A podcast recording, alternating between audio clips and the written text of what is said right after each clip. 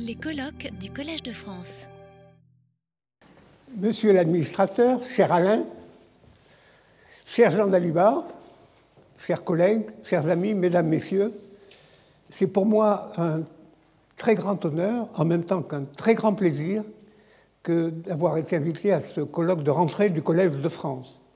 En fait, c'est la première fois que je participe à un tel événement, et je suis d'autant plus heureux que cette année, le thème du colloque est la lumière. La lumière, objet sur lequel tous mes travaux scientifiques ont porté et qui me passionne toujours autant, au fur, au fur et à mesure que le temps passe. En effet, les physiciens, les scientifiques, les philosophes se sont toujours posé des questions sur la lumière, de l'Antiquité à nos jours. Qu'est-ce que la lumière? Quelle est sa nature? Comment est-elle produite? Comment interagit-elle avec la matière, c'est-à-dire avec les atomes? Est-ce qu'on peut maîtriser ces interactions? Est-ce qu'on peut les utiliser pour réaliser des situations nouvelles? Ces réflexions ont été à l'origine de révolutions conceptuelles. Ces réflexions sont caractérisées par un va-et-vient incessant entre des interrogations fondamentales sur les mécanismes et les nouvelles possibilités, les nouvelles applications qui résultent de cette meilleure compréhension. Et je pense que discuter de la lumière, c'est un excellent exemple pour comprendre comment la, recherche progresse et pour comprendre également le caractère imprévisible des applications importantes. En fait, les interrogations sur la lumière ont été à l'origine de révolutions conceptuelles extrêmement importantes. Au siècle dernier, au début du siècle dernier, il y a eu la révolution relativiste, initiée par Albert Einstein, et qui a modifié complètement nos compréhensions des notions d'espace et de temps. Le temps n'est pas le même pour deux observateurs en mouvement l'un par rapport à l'autre. Le temps n'est pas le même pour deux observateurs situés dans des champs de gravitation différents. Il y a eu aussi une autre révolution fondamentale, qui est la révolution quantique, qui nous a conduit à une nouvelle compréhension des propriétés du monde microscopique, comme la dualité onde-corpuscule, comme la quantification de la plupart des grandeurs physiques, et par exemple, en ce qui concerne la lumière, comme la description des interactions en termes d'émission et d'absorption de photons par les atomes. Et euh, je ne vais pas insister beaucoup sur cette partie, révolution conceptuelle, parce que je pense que la conférence suivante de Serge Laroche portera justement sur ces révolutions conceptuelles. En fait, ce que je voudrais montrer, c'est que la lumière est aussi un outil pour agir sur les atomes, pour modifier leurs propriétés, pour les placer dans des situations nouvelles. Et c'est facile à comprendre parce que les photons, qui sont les corpuscules de lumière, ont des grandeurs physiques comme l'énergie, la quantité de mouvement, le moment cinétique, et les lois de conservation de la physique entraînent que lorsqu'un atome absorbe un photon, il acquiert certaines de ses propriétés. Il acquiert son énergie, sa quantité de mouvement, son moment cinétique. Donc on peut utiliser les lois de conservation dans les interactions atome-photon pour modifier les propriétés de l'atome, pour agir sur ce degré de liberté. C'est ce qu'on appelle la manipulation des atomes par la lumière. Et il y a eu deux exemples très importants de telles manipulations, dans lesquels il se trouve que j'ai travaillé pendant mon parcours scientifique. Le premier exemple, c'est comment utiliser le transfert de moments cinétiques pour contrôler la polarisation des atomes, et ça, ça a été le pompage optique développé par mes deux directeurs de thèse, Alfred Kassler et Jean Brossel, qui ont vraiment révolutionné euh, l'évolution de la physique atomique en France. Et le second exemple, c'est par transfert de quantité de mouvement, le contrôle de la vitesse et de la position des atomes, c'est-à-dire comment peut-on refroidir des atomes, comment peut-on les piéger dans des petites régions de l'espace. Alors commençons par la polarisation. Tout d'abord, euh, laissez-moi vous rappeler que les atomes ne sont pas seulement caractérisés par leur énergie, ils ont également un moment cinétique. Ce sont des petites toupies qui tournent autour d'elles-mêmes et qui ont donc un moment cinétique dont la projection sur un axe, Gisèle, est quantifiée. Elle prend un certain nombre de valeurs discrètes. Par exemple, si je me limite dans cette conférence au cas simple d'un moment cinétique 1,5, les composantes de JZ sur un axe Z ne peuvent prendre que deux valeurs, plus un demi, moins un demi. Si la tourne, tourne dans ce sens, c'est plus un demi. S'il tourne dans ce sens, c'est moins un demi. Ces, ces nombres quantiques, un demi, moins un demi, sont les valeurs du moment cinétique en unité d'une quantité qu'on appelle h bar, qui est h, la constante de Planck, divisée par 2pi. Alors, une charge qui tourne, il lui correspond un moment magnétique, mz. Si le moment cinétique est quantifié, le moment magnétique est aussi quantifié, ce qui veut dire que dans un champ magnétique, les deux états spin de l'atome n'ont pas des énergies magnétiques égales. Leurs énergies magnétiques sont différentes et espacées par un écart proportionnel au champ magnétique dans lequel l'atome est plongé. Cet écart, c'est ce qu'on appelle l'effet Zeeman. Et une, manipulation importante, c'est l'induire avec un champ de radiofréquence, parce que cette fréquence tombe dans le domaine des radiofréquences, et en appliquant à l'atome, si les populations ne sont pas les mêmes, un champ de radiofréquence, on peut provoquer des transitions entre l'état de spin plus et l'état de spin moins. C'est ce qu'on appelle la résonance magnétique, qui joue important, un rôle important, par exemple, dans les techniques d'IRM, d'imagerie médicale. Mais pour que le signal soit important, il faut bien sûr que les différences de population des deux états soient aussi importantes. Alors, il se trouve que les photons, les grains de lumière, ont aussi un moment cinétique. Par exemple, un faisceau lumineux qui se propage le long de l'axe Z avec un champ électrique tournant dans le sens direct, ces photons ont un moment cinétique plus h bar. S'ils tournent dans l'autre sens, ils ont un moment cinétique moins h bar, et si la lumière est polarisée linéairement le long de l'axe Z, on peut montrer que le moment cinétique est égal à zéro. Donc, suivant l'état de polarisation de la lumière, le moment cinétique du photon n'est pas le même. Alors, supposez qu'un tel photon interagit avec un atome ayant un état fondamental G, un état excité E, chacun de ces deux états ayant deux sous-niveaux, Zeeman, plus un demi et moins un demi. Plus un demi et moins un demi dans l'état fondamental, plus un demi et moins un demi dans l'état excité. Si l'atome absorbe un photon sigma plus, qui a un moment cinétique plus 1, la transition qu'il induit doit avoir une différence de moment cinétique égale à plus 1, puisque le moment cinétique du photon est égal à plus 1. Et les quatre transitions possibles, celle-là, celle-là, celle-là, celle-là, la seule dans laquelle le moment cinétique varie de plus 1, c'est celle qui connecte moins 1,5 à plus 1,5. Parce que plus 1,5 moins moins 1,5, ça fait plus 1. Donc en choisissant convenablement la polarisation de la lumière, on peut exciter sélectivement cette transition et porter les atomes dans le niveau plus 1,5. À partir de là, si on laisse l'atome tout seul, au bout d'un certain temps, par émission spontanée, qui se produit même s'il n'y a pas de lumière, l'atome va retomber dans l'état fondamental en émettant un photon et en prenant soit ce chemin, soit ce chemin. S'il remet un photon sigma plus, il retombe dans le niveau de départ et il peut recommencer un deuxième cycle. S'il tombe dans le niveau plus 1,5, il n'y a pas de transition delta m égale plus 1 partant de plus 1,5, parce qu'il n'y a pas de delta 3,5 dans l'état excité, et il reste piégé dans cet état. Autrement dit, on a une sorte de pompe qui vide les atomes du niveau moins 1,5 pour les mettre dans le niveau plus 1,5 et qui peut permettre de réaliser des taux de polarisation qui peuvent atteindre 90%. On peut mettre 90% des atomes dans un sous-niveau Zeeman bien particulier. Et ce qui est remarquable, c'est que la quantité de lumière absorbée par les atomes est proportionnelle à la population de ce niveau. Parce que seuls les, niveaux, les atomes le niveau moins 1,5 peuvent absorber la lumière. Donc toute variation de la différence de population entre ces deux états, peut, en particulier celle induite par un phénomène de résonance magnétique, peut être détectée optiquement. Et comme un photon optique carré transporte une énergie beaucoup plus grande qu'un photon de radiofréquence, la détection optique de la résonance magnétique, permise par le pompage optique, est beaucoup plus sensible et permet d'étudier des milieux très dilués. Alors, cette méthode donc, a été introduite en 1950 par Alfred Kassler et puis aussi par Jean Brossel, qui a joué un rôle essentiel dans tous ces développements.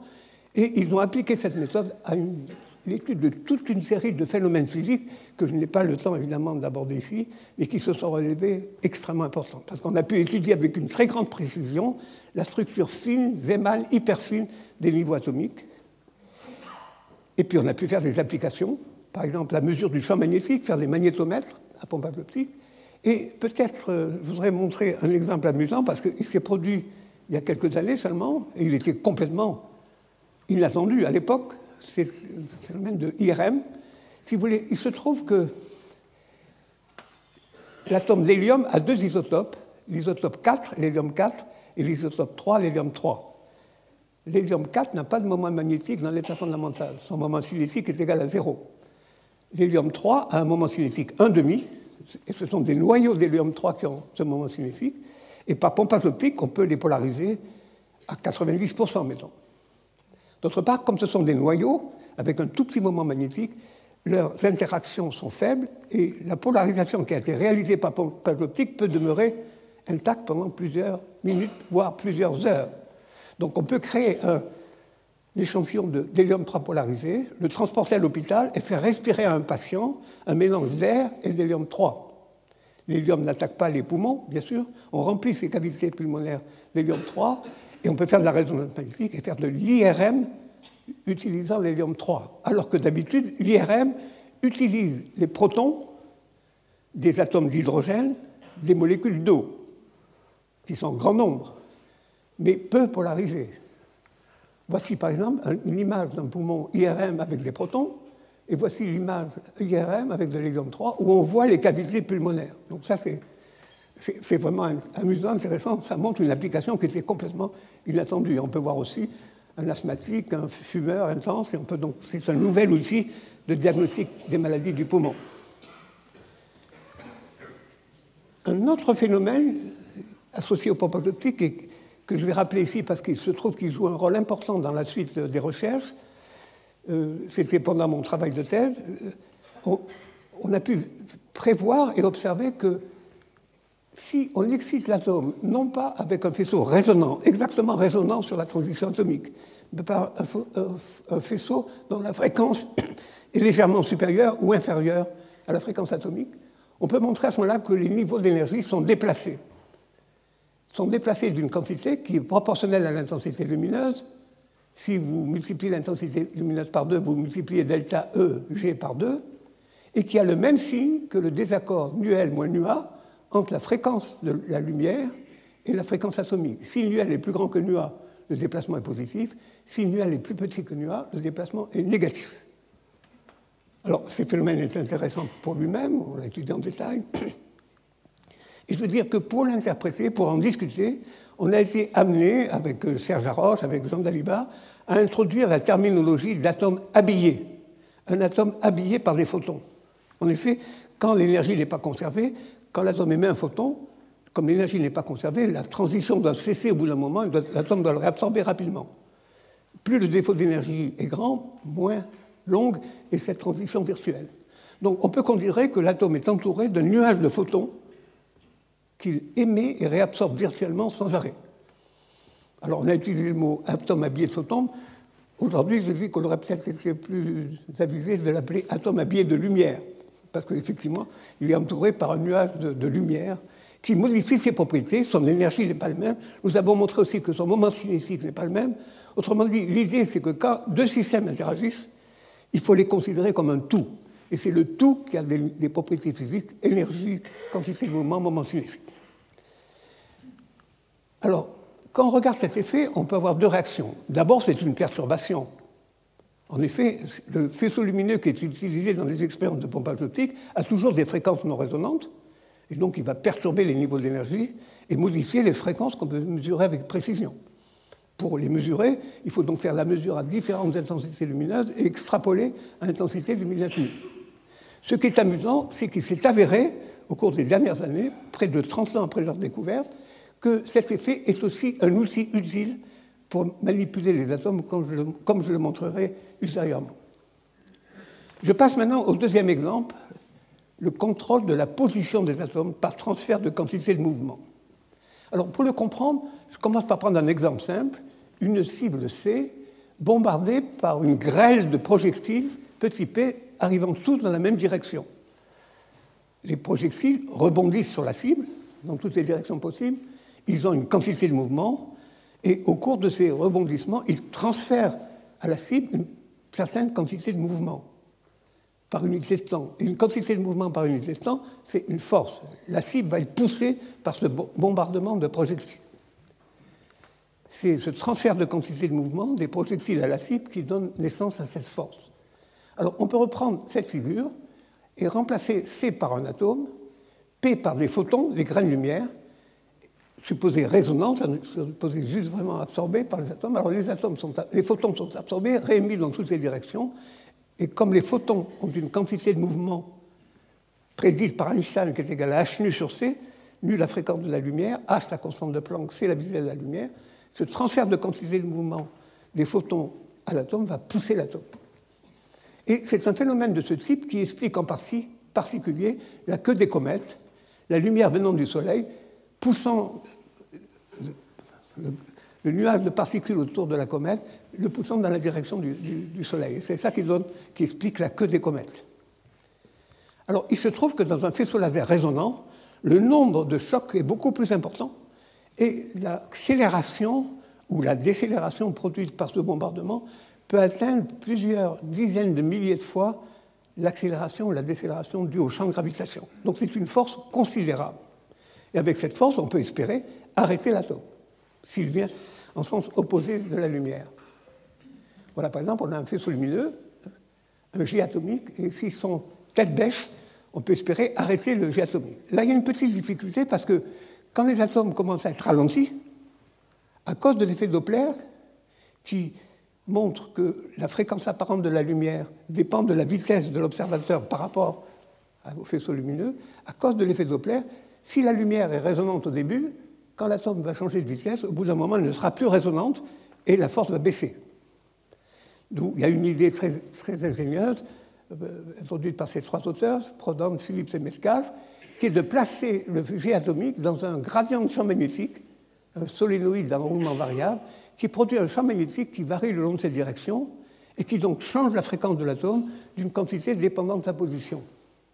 Et on peut calculer le profil du champ pour que le déplacement de fréquence apparente dû au déplacement de l'atome compense le déplacement de Doppler dû à sa variation de vitesse, et maintenir donc la résonance tout au long de la trajectoire. Et cette photo montre par exemple la sortie de l'élément ici, ici. Ça, c'est de la lumière parasite. Et on voit ici le trajet du, faisceau, atomique qui, s'arrête et les atomes donc, sont arrêtés là et retournent vers la source. Donc on arrive vraiment à arrêter un jet atomique. Alors maintenant, avec des techniques de faisceau laser, de diode laser, on peut varier au cours du temps la fréquence du faisceau laser et s'arranger pour maintenir la condition de résonance tout au long de la trajectoire.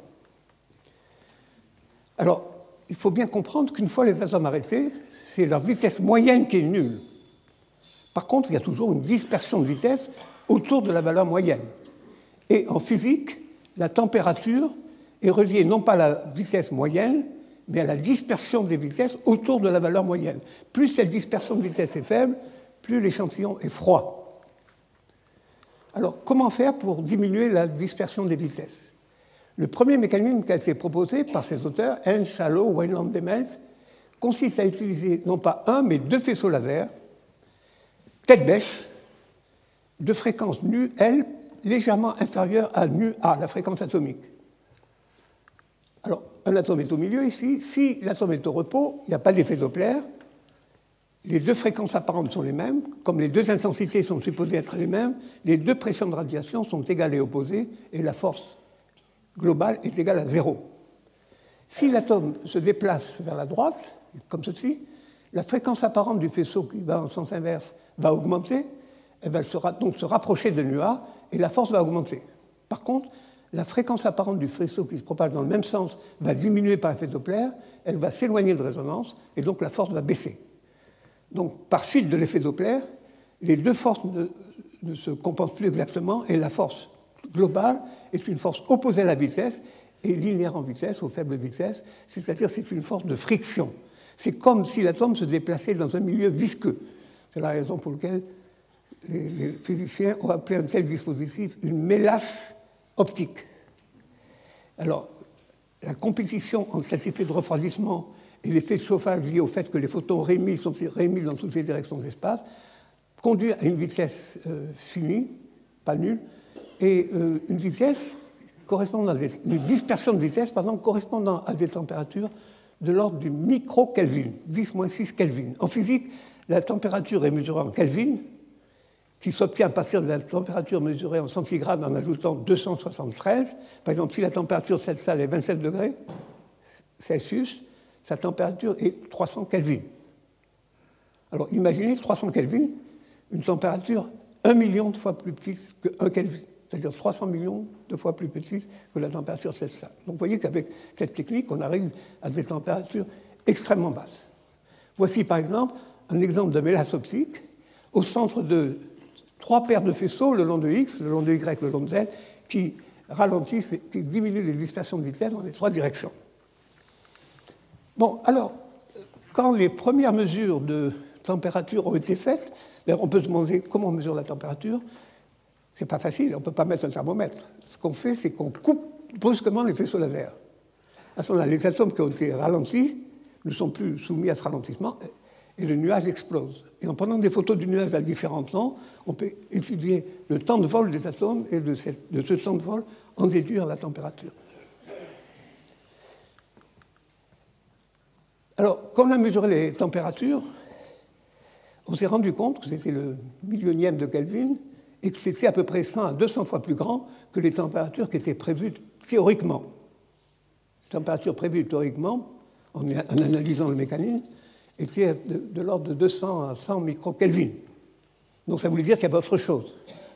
Et avec Jean Dalibard, au cours de son travail de thèse, nous avons été capables d'identifier euh, le mécanisme, et nous l'avons appelé le refroidissement sismique pour la raison suivante, c'est que quand on a deux ondes laser cohérentes se propageant en sens opposé, elles donnent naissance à une onde stationnaire dont l'intensité varie périodiquement dans l'espace, et par conséquent, comme la lumière n'est pas résonante, légèrement hors résonance, il y a un déplacement lumineux qui est modulé dans l'espace et qui ne va pas être le même pour un niveau et pour l'autre.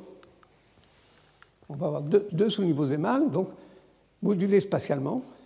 Mais la lumière n'est pas trop éloignée de résonance, donc il y a toujours des possibilités d'absorber un photon et de le réémettre, c'est-à-dire de passer d'un sous-niveau à l'autre par un processus de pompage optique et la corrélation entre ces deux types d'effets, que le pauvre atome est condamné à monter des, collines de potentiel, et quand il est au sommet d'une colline, il a une certaine probabilité de retomber dans notre niveau, c'est-à-dire dans le fond d'une vallée, et ainsi de suite. Il est donc dans la situation du héros de la mythologie grecque qui était condamné à monter une colline, et quand il était au sommet, on le mettait en bas, et ça c'est bien sûr épuisant, et ça c'est ça qui refroidit. Qu'on fait la théorie de cet effet, on, trouve qu'il explique les résultats expérimentaux. Donc voici un exemple d'un effet de déplacement lumineux qui pourrait être considéré comme un effet embêtant parce qu'il perturbe, mais qui, en plus, ici, dans ce cas-là, est particulièrement utile. Alors, il y a d'autres mécanismes qui ont été découverts que je n'expliquerai pas, j'en citerai juste un parce que là, il est encore le plus facile à comprendre. C'est l'évaporation. Supposez qu'on a mis un, nuage d'atomes froids dans un puits de potentiel de profondeur U0 et supposer que la densité est suffisamment forte pour qu'il y ait beaucoup de collisions élastiques entre les atomes. Si deux atomes piégés d'énergie E1 et E2 subissent une collision, ah, une collision élastique, après la collision, ils ont des énergies E3 et E4, avec bien sûr E3 plus E4 égale E1 plus E2 par conservation de l'énergie totale. Si E4 est supérieur à la profondeur du puits, l'atome d'énergie E4 s'en va, et l'atome qui reste a une énergie beaucoup plus basse. Et en s'équilibrant avec les autres atomes qui restent piégés, l'ensemble va, arriver à une température plus basse. C'est exactement ce que vous faites quand vous soufflez sur votre tasse de café. Vous évacuez les molécules chaudes et les molécules qui restent sont plus froides. Et cette technique est très efficace et elle permet de passer de 1 microkelvin, 10-6K, à des températures de l'ordre du nanokelvin, 10-9 K, un milliardième de Kelvin.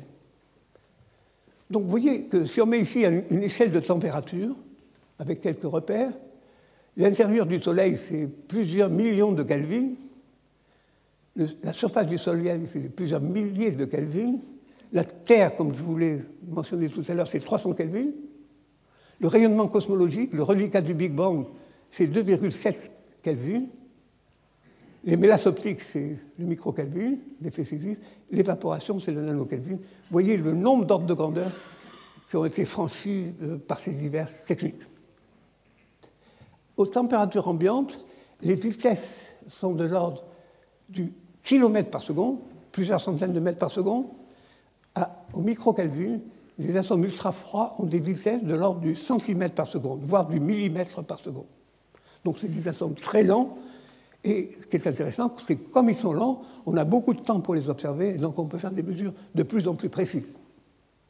On peut aussi piéger les atomes, et là encore, c'est une autre application des déplacements lumineux.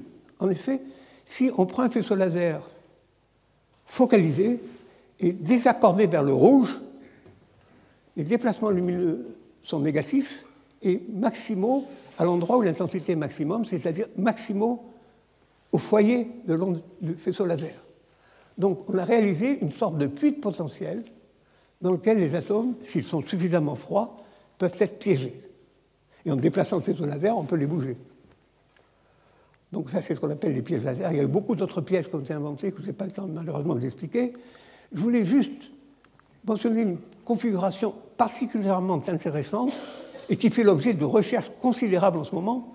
C'est qu'est-ce qui se passe si on piège des atomes dans une onde stationnaire créée par plusieurs faisceaux laser désaccordés de résonance.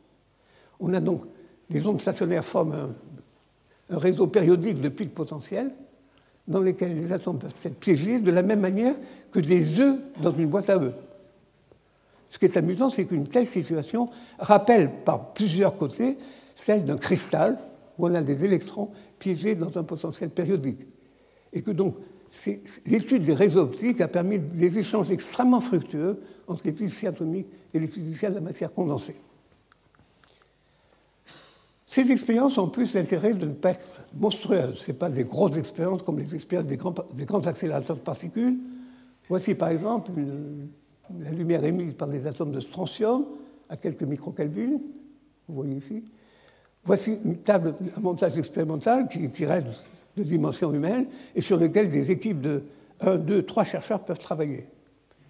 Et bien sûr, comme toujours, on essaie maintenant de miniaturiser l'ensemble et de faire ce qu'on appelle des puces à atomes froids où on arrive à piéger des atomes sur des toutes petites structures.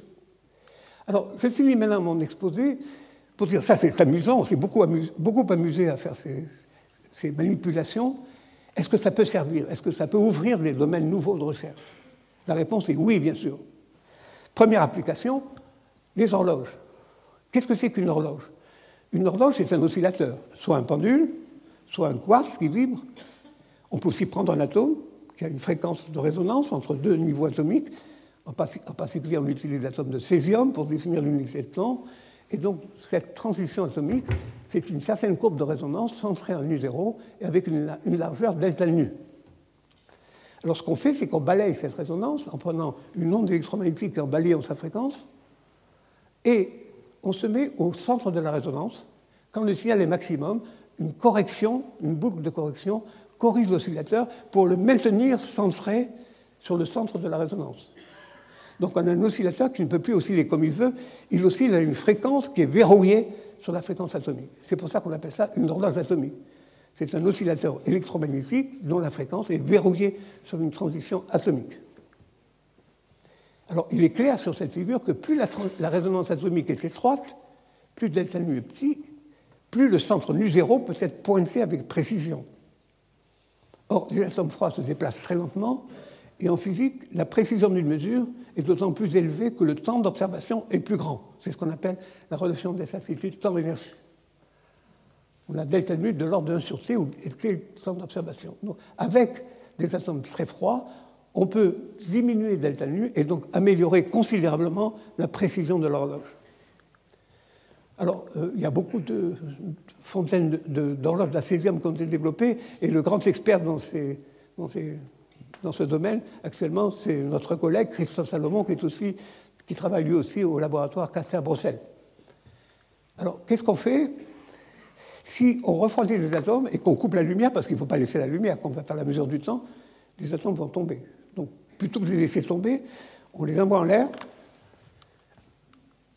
et on les fait passer une fois dans la boucle qui mesure la fréquence à la montée et une fois à descente.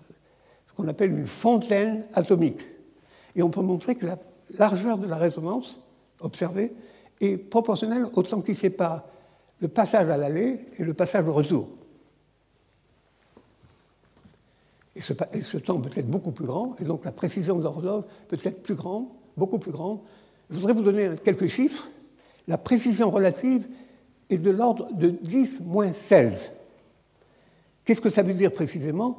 Ça veut dire que si on a une horloge qui part maintenant, si on la laisse, qui a 10 moins 16 de précision relative, si on la laisse un bout d'un certain temps, elle ne changera d'une seconde, l'erreur ne sera d'une seconde qu'après 300 millions d'années. Donc c'est une, une, horloge qui est capable de garder la seconde pendant 300 millions d'années. Donc ça montre un peu une idée de la précision de ces objets. Alors évidemment, euh, l'étape suivante, c'est d'aller dans l'espace, parce que dans l'espace, il n'y a plus de gravitation, on n'a plus besoin de faire de fontaine, on, refroidit les atomes et ils restent sur place. On plus besoin de les lancer en l'air. Alors ça, c'est le projet Pharao, projet d'horloge atomique parallélisme d'atomes en orbite. Ici, vous voyez l'équipe d'atomes froids qui, vole un petit peu sur la gravité. Et puis, euh, bien sûr, l'étape suivante, c'est d'aller dans la Station spatiale internationale. Ça, c'est le projet ACES, Atomic Clock Ensemble in Space. Donc, si on met une telle horloge dans la station spatiale, et nous espérons qu'elle pourra être mise l'an prochain, ça n'a pas été facile à obtenir parce que c'est des sommes importantes qui sont en jeu. Et si on compare la fréquence de cette horloge à la fréquence d'une horloge d'atomes froids sur Terre, ça peut être intéressant. Pourquoi? Parce que la relativité générale prévoit que les deux horloges, deux horloges dans des champs de gravitation différents n'ont pas la même fréquence. Je pense que Serge Laroche va en parler dans son exposé suivant. Deux horloges en Z et Z plus delta Z des fréquences différentes, oméga et oméga plus delta oméga, et delta oméga sur oméga, la variation relative de fréquence, c'est G, l'accélération de la pesanteur, delta Z, la différence d'altitude divisée par le carré de la lumière. Si on prend deux horloges situées à un mètre de différence dans le champ de gravitation terrestre, leur différence relative de fréquence est de l'ordre de 10 moins 16, c'est-à-dire la précision actuelle. Si au lieu d'un mètre, il y en a une à 300 km d'altitude et l'autre sur le sol, vous voyez que le déplacement gravitationnel va être beaucoup plus important, beaucoup plus important que tout ce qu'on sait faire actuellement, et on pourra tester la relativité générale avec une précision 100 fois plus grande que tous les tests actuels. Donc en physique, c'est toujours important de tester les théories fondamentales. Parce que rien ne dit qu'elles ne vont pas être mises en défaut à un certain niveau, et si elles sont mises en défaut, ça veut dire qu'il faut faire quelque chose d'autre, ouvrir, élargir notre champ d'investigation. Il y a aussi des gens qui pensent, des théories qui pensent que les constantes fondamentales de la physique doivent changer au cours du temps, sur des périodes de l'ordre de, milliards d'années. Donc, si on prend une horloge atomique et qu'on mesure ses fréquences, si elle varie au cours du temps, ça sera une, manifestation de ces déplacements de fréquences atomiques. Ici, cette figure est aussi intéressante parce qu'elle montre à quel point les technologies peuvent changer complètement la situation des tests. Ici, c'est la précision relative des horloges sur six, sur six décennies. Ça, c'est les horloges de césium. En 1965, c'était la redéfinition de la seconde à partir d'une transition de l'atome de césium. Et puis, vous voyez que la précision augmente, augmente, augmente. Là, on est sur des atomes froids, continue à descendre. Et puis, simultanément, les gens ont développé des horloges utilisant non plus des transitions micro-ondes, comme c'est le cas pour le césium, mais des transitions optiques, ce qu'on appelle des horloges optiques. Au début, elles étaient beaucoup moins bonnes, et vous voyez que maintenant, il y a un croisement, et maintenant, les horloges les plus précises sont des horloges optiques. Ça, ça montre que la situation peut évoluer au cours du temps, et cette courbe est impressionnante parce que a pas de, ça a l'air de continuer à descendre droit. Enfin, dernier point que je voudrais mentionner, c'est les ondes de matière. En effet, euh, en 1925, le physicien, français Louis de Broglie a émis le postulat qu'à tout corpuscule matériel de masse petit m et de vitesse petit v était associée une onde qu'on appelle maintenant l'onde de De Broglie, dont la longueur d'onde lambda est égal à h, toujours la constante de Planck qui apparaît dans les phénomènes quantiques, divisé par mv, le produit m par v. Donc si v diminue, comme c'est au dénominateur, la longueur d'onde de Broglie augmente. Donc avec les atomes froids, on peut espérer réaliser des ondes de matière de longueur d'onde suffisamment grande pour observer des phénomènes d'interférence très voisins de ceux qu'on observe avec des ondes lumineuses. Voici par exemple une expérience où on part d'un nuage d'atomes froids, on les laisse tomber à travers un écran percé de deux fentes, et ils tombent sur un écran ici. Et ce qu'on observe, c'est que les atomes tombent un par un, chaque atome donne un impact localisé, mais quand on enregistre beaucoup, beaucoup d'atomes, on voit des franges qui rappellent beaucoup les franges des interférences lumineuses. Autrement dit, on voit que la lumière et les photons donnent naissance à des phénomènes d'interférence tout à fait, pardon, les atomes, les atomes et les ondes de De donnent des phénomènes d'interférence tout à fait voisins de ceux qu'on observe avec des ondes lumineuses. Alors, ce qui est important, et ça c'est la dualité onde-corpuscule, c'est que chaque atome donne naissance à un impact localisé. On ne sait pas où l'atome va arriver, il arrive là, il arrive là, il arrive là. Mais la répartition spatiale de ces, atomes est modulée spatialement. Autrement dit, l'onde permet de calculer la probabilité pour que le corpuscule se manifeste.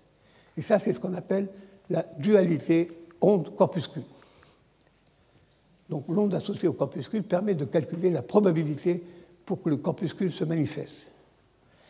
Alors, un des euh, développements les plus récents, les plus spectaculaires de ce champ de recherche, ça a été ce qu'on appelle la condensation de Bose-Einstein.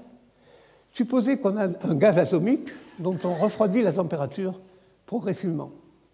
À température élevée, la longueur d'onde de De Broglie est toute petite et les ondes, les paquets d'ondes associés à chacune des particules sont extrêmement étroits, petits. Ils ne se recouvrent pas, tout se passe comme si on avait des particules indépendantes. Et puis on diminue la température, l'onde de De Broglie augmente, la longueur d'onde augmente, on commence à avoir des paquets d'ondes qui sont encore séparés. On diminue encore. Et à ce moment-là, les paquets d'ondes commencent à se recouvrir, ils interfèrent, et quand ils se recouvrent suffisamment, à ce moment-là, comme Einstein l'a montré, c'est encore une autre contribution d'Einstein, à ce moment-là, on peut montrer que tous les atomes, pourvu que ce soit des bosons, hein, pourvu que ce soit des particules de spin entier, tous les atomes vont se mettre tous dans la même onde, celle qui correspond à l'état fondamental du puits qui contient le gaz. On a donc une condensation d'ondes de matière dans l'état fondamental du puits de potentiel. Et ça, c'est un objet fascinant parce que c'est un système macroscopique, quantique, qui peut avoir des dimensions de l'ordre de 80, presque 100 microns, de 300 microns, et contenant un nombre macroscopique d'atomes, des millions ou des milliards et ils sont tous dans le même état, c'est-à-dire que cette image qui a été publiée par Science, on peut considérer ces atomes comme les soldats d'une armée marchant au pas. Ils sont tous dans le même état, ils évoluent de manière cohérente. Il y en a encore quelques-uns qui ne sont pas encore condensés, mais ça, c'est ce qu'on appelle un condensat de Bose-Einstein. Ce phénomène a été observé sur plusieurs atomes, il fait l'objet actuellement d'études considérables. Pourquoi c'est intéressant? Parce que ces condensats gazeux, ce sont des condensats où, les atomes quand même sont suffisamment éloignés, parce que la longueur d'onde de De Broglie est grande, pour interagir faiblement. Comparé aux condensats qui sont observés en matière, en état solide, où les distances sont beaucoup plus petites où les interactions sont beaucoup plus fortes, les condensats gazeux peuvent se prêter à une étude théorique beaucoup plus précise, parce qu'on sait tenir compte des interactions. Et donc on peut mieux comprendre des phénomènes comme la superfluidité, comme la supraconductivité, qui sont des phénomènes associés à des condensats de particules apparaissant en matière condensée, physique du solide, physique du liquide. Alors, c'est ce que je dis ici, donc on peut les étudier de manière plus approfondie, et on peut espérer donc arriver à une meilleure compréhension de systèmes beaucoup plus complexes, comme les problèmes à un corps de la physique du solide. Et on peut aussi espérer trouver des phénomènes nouveaux, comme c'est le cas. Et je voulais juste mentionner quelque chose qui est un peu amusant. Imaginez qu'on ait un condensat de Bose-Einstein, de particules, de bosons, et supposez qu'on fasse un petit trou dans le piège qui contient le condensat. On va avoir un faisceau d'ondes cohérentes qui va s'échapper du condensat et qui va former un faisceau cohérent d'atomes, d'ondes de Broglie atomiques, qui rappelle beaucoup un laser. Un laser, c'est aussi une cavité d'où s'échappe un faisceau cohérent donc vous voyez qu'on arrive ici à trouver des équivalents en matière des ondes laser pour l'optique qui ont révolutionné complètement l'optique. Donc voilà, j'arrive à ma conclusion. Je pense que j'ai essayé de vous montrer que notre capacité de manipulation des atomes, des systèmes quantiques comme les atomes, les photons, les ions, les électrons, les molécules, a considérablement augmenté au cours des dernières décennies. On ne s'y attendait pas, hein, c'est maintenant c'est toute une série de nouveaux systèmes qui ont pu être découverts, que ces progrès ont permis l'éclosion de nouveaux domaines de recherche.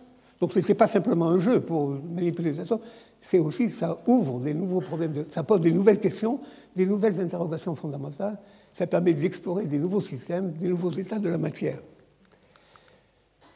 Je pense de plus en plus profondément que les applications de la recherche les plus importantes sont le plus souvent imprévisibles. C'est très difficile de les programmer, comme souvent les politiques voudraient le faire. Elles résultent, ces applications les plus importantes, résultent de ruptures technologiques conséquentes des avancées de la recherche fondamentale. Donc il est très important de maintenir une recherche fondamentale si on veut avoir des applications, des retombées technologiques. Et je suis persuadé que la technologie que nous utiliserons dans 10 ou 20 ans, sera très vraisemblablement basée sur les recherches fondamentales d'aujourd'hui, en particulier les phénomènes d'information quantique, d'intrication quantique, qui sont très, inspirés par ce qu'on fait en physique atomique en réalisant des atomes qui sont dans des superpositions linéaires d'états. Je profite, maintenant j'ai fini ma conférence, je profite d'avoir cette tribune pour dire mon admiration pour le Collège de France. J'ai comme Jean l'a mentionné, j'ai passé 30 ans dans cet établissement à faire des cours nouveaux tous les ans. C'est terriblement difficile parce qu'on se demande est-ce que je vais raconter des choses suffisamment intéressantes pour que des gens viennent m'écouter alors qu'ils vont gagner aucun diplôme, aucun, certificat avec de suivre cet enseignement? Mais c'est fantastique parce que avoir à enseigner quelque chose dans ces conditions, ça force à approfondir considérablement ce qu'on va enseigner. Beaucoup plus que si juste on voulait s'instruire. Donc l'enseignement du Collège de France a été quelque chose de stimulant extraordinaire pour explorer des nouvelles directions, pour comprendre en profondeur un certain, nombre de phénomènes physiques. Et c'est la raison pour laquelle je pense que le Collège de France joue un rôle irremplaçable dans la formation de la recherche et dans la transmission des connaissances de la recherche. Je vous remercie. Retrouvez tous les contenus du Collège de France sur www.colège-2-france.fr.